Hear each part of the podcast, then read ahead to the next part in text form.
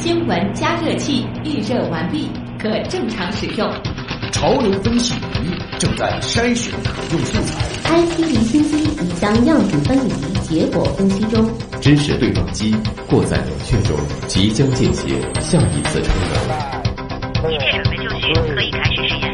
可以开始实验。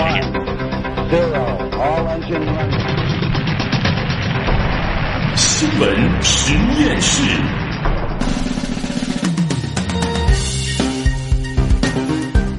资讯背后有内涵，新闻里边找知识。欢迎大家来到有可能是最长知识的广播新闻节目《新闻实验室》。各位好，我是旭东。今天的节目马上就要开工了，首先呢，还是先带大家关注一下天象。今天晚上的星空比较平静，月相呢是峨眉月。而在明天晚上的七点五十六分啊，月球过升焦点。除此之外呢，今夜星空并没有什么特别有意思的天象。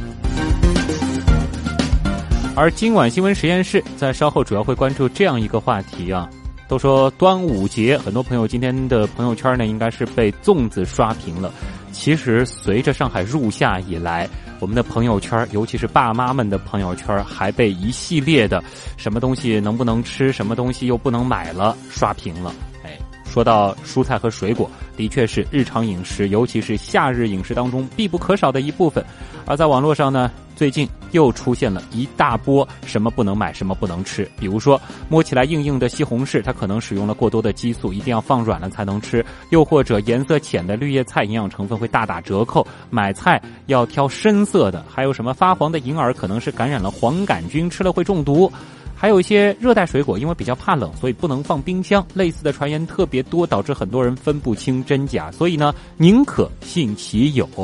那老规矩啊，既然来到新闻实验室，我们就必须告诉大家这些东西它到底有没有科学依据，到底能不能信。今天的知识对撞机就和大家来聊这些。当然，也要欢迎一下今天晚上在阿基米德新闻实验室。社区和直播间里与大家一起互动的，我们的实验助理盛燕姿，盛燕姿好，徐东你好，听众朋友晚上好，欢迎大家在阿基米德关注新闻实验室。每天阿基米德直播帖下方会有我们的互动规则，参与互动呢就会有机会获得各种惊喜。然后要告诉大家的是呢，我们的新闻实验室社区当中有一个重磅的福利正在进行当中，参与的粉粉丝将有机会免费去看 CES Asia 亚洲消费电子展。因为公众开放日是不不采取对外售票的，所以这个机会机会。是非常难得的。是，谢谢盛燕姿，也是期待大家能够和我们在六月九号那一天去逛一逛 CESH，绝对不会让你失望。好，首先开启 IT 离心机。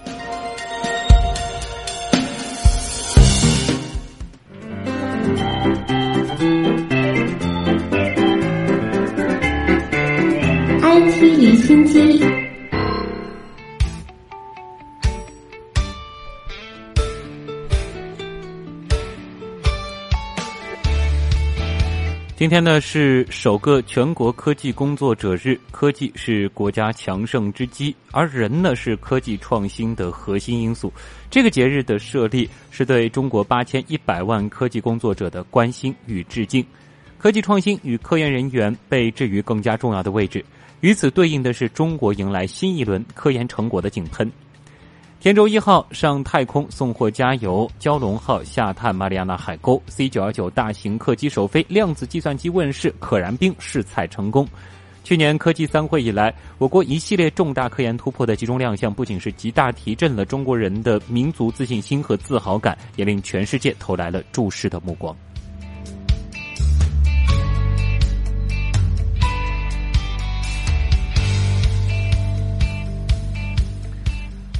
而对于来自上海各领域的科学家与科技工作者来说，全国科技工作者日是属于他们自己的特殊日子。这一天，又恰好碰上了端午佳节。科学家与科技工作者们用实际行动来践行着科学精神，在前沿领域默默探索，在核心技术上争先创新，在普及服务贡献智慧。来听东莞记者孟成杰和李雪梅的报道。首个科技工作者日恰逢端午节，C 九幺九副总设计师周桂荣却没有休息，而是平生第一次参与网络视频直播，带领网友走进位于张江的上海飞机设计研究院。首先，我们做一架飞机以前，嗯，不是简单的一拼就出来了。另外呢，我们要进行总体设计，总体设计包括所有的系统、所有的状态都要放。从航电实验室、铁鸟试验台，再走进工程样机的驾驶舱飞一个起降，近两个小时的直播在线的网友有近一百万人，很多网友都。注意到大飞机的研制一线高悬着鲜红的国旗，周桂荣说：“每一代科技工作者都有自己的历史责任。”他以地球物理学家为国家事业奋斗到生命最后一刻的黄大年为例。很多人为了事业、为了国家，毫无怨言的默默的一直在奉献，在我们身边都在发生。大飞机精神里面有很大一部分共通之处。只要你做创新性研究，你很多情况下都会面临着非常多的困难。没有一定的毅力，没有一个信念在支撑，是很难走下去的。当中国逐渐走向创新前沿，走向世界舞台中央，如今要做的就是勇于超越。中科院上海药物所研究员薛立江带领团队，长期致力于中药现代化研究及开发。丹参多酚酸盐及粉针剂是他二十多年来致力于新药技术开发和产业化的杰出成就，已经惠及一千万以上患者。薛立江说：“研制新药必须要耐得住寂寞，后续研究还在砥砺前行。新药研究本身是一个跟老百姓的生活密切相关的项目，本身它是要有一个非常长的研究周期，需要科技工作者在这方面更加的投入、坚持，通过长期不懈的努力来取得最终的成功。我的梦想当然是新药梦，希望能够做出更多的、更好的药，为社会服务，为老百姓服务。心有大我是一种格局，一种境。”境界也是一种信念。中科院上海技术物理研究所研究员楚军浩是中国红外光电子物理和半导体科技领域的著名专家，也是一位名副其实的科普院士。他总结出了一整套科普做法，打通了从科研到科普再到政府决策的全流程。在他眼里，科普绝不是小儿科，更多的科技工作者应该加入进来。对于学生的话，你就要抓住一些科学知识介绍，为什么会这样子啊？对企业家、公务员就要讲到科学发展的趋势，还要跟我们的政策的制定相关，呃，科普呢，严格说来，能够培养一个智慧的、健康的、富有创新的心灵。科普是提升全民科学素养的关键。上海正在创造更多的条件，让普通人亲近科学家，走进实验室，或是在科普场馆接受科学的熏陶。上海自然博物馆讲解员金文丽最满足的事，就是每天都能跟观众分享科学新知。实际上呢，我们现在越来越多的，并不是将博物馆里面的这些知识传授给观众，而是希望观众在我讲的过程当中引发他的思考，分享一些科学的新知，就是我的满足感。好，咱们再来关注其他领域的科技热点。在生存条件严酷的太空当中，究竟有没有生命体存活？为了解答这一问题呢，俄罗斯的科研人员从国际空间站外表面是提取了多份样本，结果发现了六种微生物的 DNA 片段，一种真菌的孢子和一种能够在太空里生存的细菌，而其中部分呢，可能是来自地球。俄罗斯国家航天集团二十九号发布新闻公报说，国际空间站宇航员在二零一零年到二零一六年的多次太空行走当中，从空间站舱体外表面的细碎沉积物中提取了十九份样本，并将其在与外界隔离状态下带回地球。俄航天集团的专家指出，学界通常认为地球生物圈范围的上限呢是海平面以上的万米高空。如果今后的研究能够证实，在国际空间站外存活的芽孢杆菌属于细菌，确实源自地球，或者上述的 DNA 片段的主人，他也在该空间站外安了家，并且其老家也是地球的话，那么咱们地球生物圈的外延的边界或许应该改写了。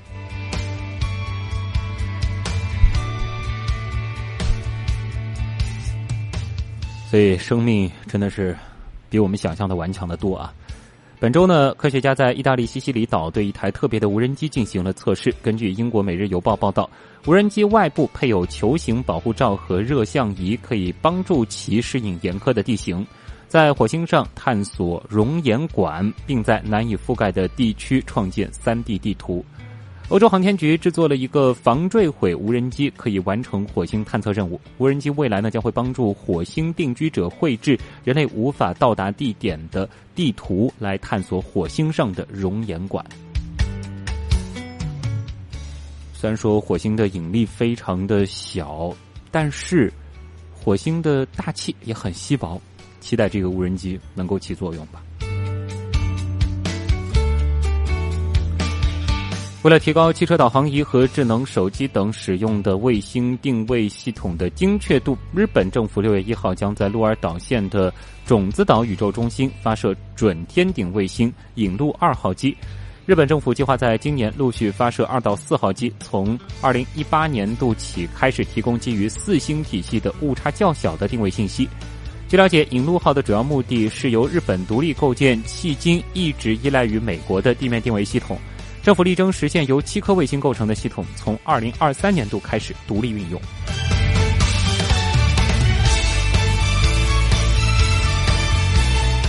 俄罗斯最新研制的 MC 二幺双发中短途干线客机，二十八号在位于西伯利亚伊尔库茨克市的一个机场成功首飞。专家表示，这款飞机采用了一系列先进技术。在完成后续测试、通过相关审批之后，飞机有望与波音、空客的同类型客机进行商业竞争。据了解，这款客机共有 MC 二幺两百和 MC 二幺三百两种型号，翼展三十五点九米，客舱内部的最大宽度是三点八一米。主要区别呢为三百型更长一些，起飞重量更大，最大载客量可以达到二百一十一人。这两种机型正在同时研制，二十八号首飞的就是三百型。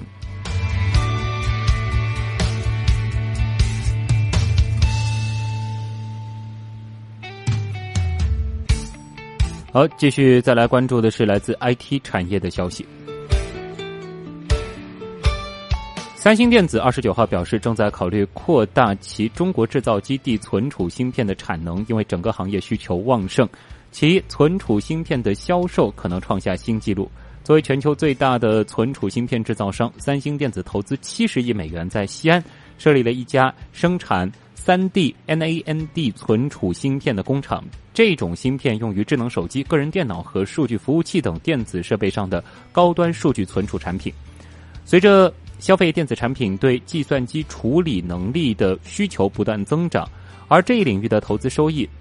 则是随着技术日益成熟正在逐步下降。预计三星电子及其他存储芯片生产商的营收和利润呢，将在今年创下新高。市场研究公司 IHS 预计，今年整个存储芯片行业的营收将同比增长百分之三十二，达到创纪录的一千零四十亿美元。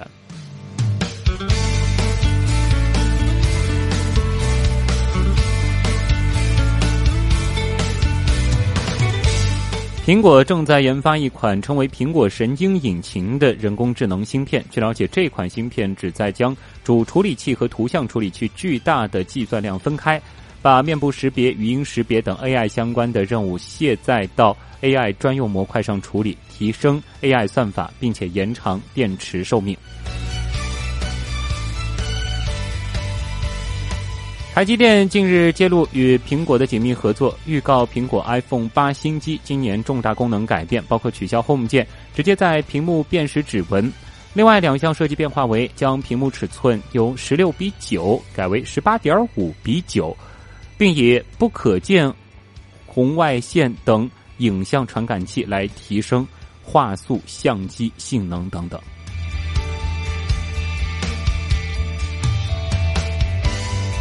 日本政府打算在今年的六月九号前制定好几项计划，包括从二零二零年开始允许无人机运送包裹，从二零二二年开始允许无人驾驶卡车商业化运营等。几位来自日本政府的消息人士表示，日本政府还计划鼓励更多的使利用大数据和人工智能来帮助医生进行医疗诊断的事件逐渐成为现实。消息人士称，拥抱无人机和无人驾驶汽车技术对于日本来说是迫切的，因为该国劳动力已经急剧萎缩，迫使一些公司开始缩减运营规模。